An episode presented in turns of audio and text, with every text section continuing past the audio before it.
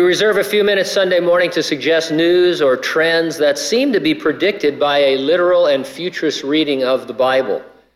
We anticipate the remaining 500 or so end times prophecies are going to become history just as every previous prophecy has. We try to use recognized, reliable sources for our news. That's because there's a lot of sensationalism surrounding unfulfilled Bible prophecy, and we don't want to add to that. We don't want to give non believers or even some Christians uh, an opportunity to uh, ignore what we're talking about because we use crazy sources. We're never saying the things we report are the definite fulfillment of prophecy, just that they're things you'd expect by reading your Bible and your newspaper.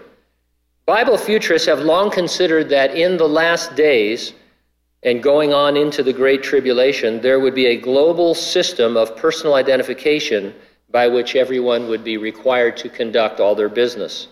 This system will be controlled by the world leader the book of the Revelation calls the beast. Three and a half years into the tribulation, the beast will demand everyone swear allegiance to him. Those who won't, in this sense, worship him will be blocked from buying or selling anything. You'll just be cut off.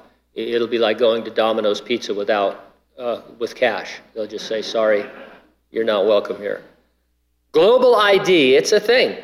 You may have heard or not heard, but ID 2020 is a thing.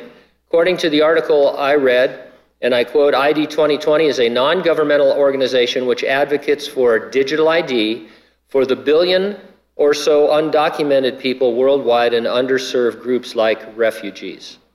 United Nations website reported that a strategic global initiative launched in response to digital ID to provide legal identity to all, including birth registration, by the year 2030.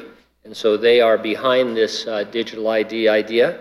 September 2019 article on biometricupdate.com. That's a, uh, a site that follows the biometrics industry and lets you know what they're doing. The title of the article was ID 2020 and Partners Launch Program to Provide Digital ID with Vaccines. Here's some excerpts from that. ID 2020 Alliance has launched a new digital identity program at its annual summit with the government of Bangladesh, Vaccine Alliance Gavi, and new partners in government, academia, and humanitarian relief. The program to leverage immunization as an opportunity to establish digital identity was unveiled in partnership with the Bangladesh government's Access to Information program. Uh, and so, what that means is that in Bangladesh, when you get an immunization, you also get with it a new digital ID so that they can track you. Remember those cards? Do, still, do they still do those cards that the doctor writes on for your vaccines and immunizations? Or, you know, and you show them, uh, you know, you have to have typhoid and all that kind of stuff. Well, this is all going to go digital uh, and it'll be biometric.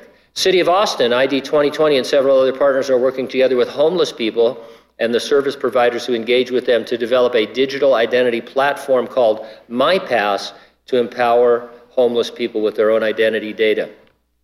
Now, at the end of the article was this. This post was updated on March 26, 2020, to clarify that the program is intended to allow people to receive vaccination and prove they have received it, not to track them as claimed by some conspiracy theorists. Oh, those of you who are laughing might be conspiracy nuts. And so, uh, there, you know, there's, I think Snopes and some of these other sites say, oh, yeah, this has been debunked, it's not happening. It's happening right now in Bangladesh, it's just not happening right now here. So let me uh, say this first of all global digital ID for everyone is possible. They could do that tomorrow.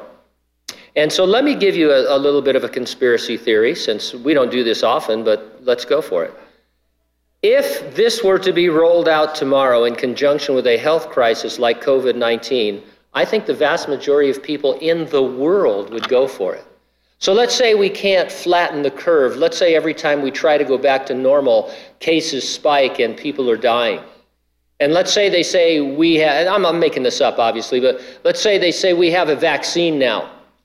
And we will vaccinate you, you won't get COVID 19, and you'll be able to go out in public without a mask and you won't have to shelter at home and you can go back to work. But you have to be able to prove it, obviously, biometrically with some form of digital ID.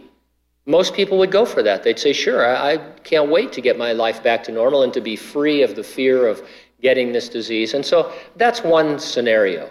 I'm not saying anybody is actually advocating that right now, but your laughter lets me know that you think that it's possible. And, and so uh, it could happen. Just look at how crazy everything is.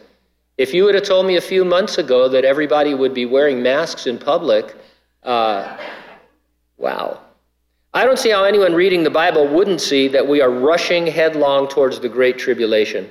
And COVID 19, what's its part? It gives us a huge push in that direction, potentially, depending on what happens. We believe the resurrection and rapture of the church is imminent. That means it could happen at any moment. Nothing needs to happen before Jesus returns for the church. He will come back in the clouds and raise the dead in Christ, and then he will uh, translate living believers and will be caught up to heaven. We'll be in heaven during the seven year Great Tribulation, which is that final seven year campaign of what we call severe evangelism as God is reaching out to men and women to be saved. Are you ready for the rapture? If not, get ready and stay ready and keep looking up because, ready or not, Jesus is coming.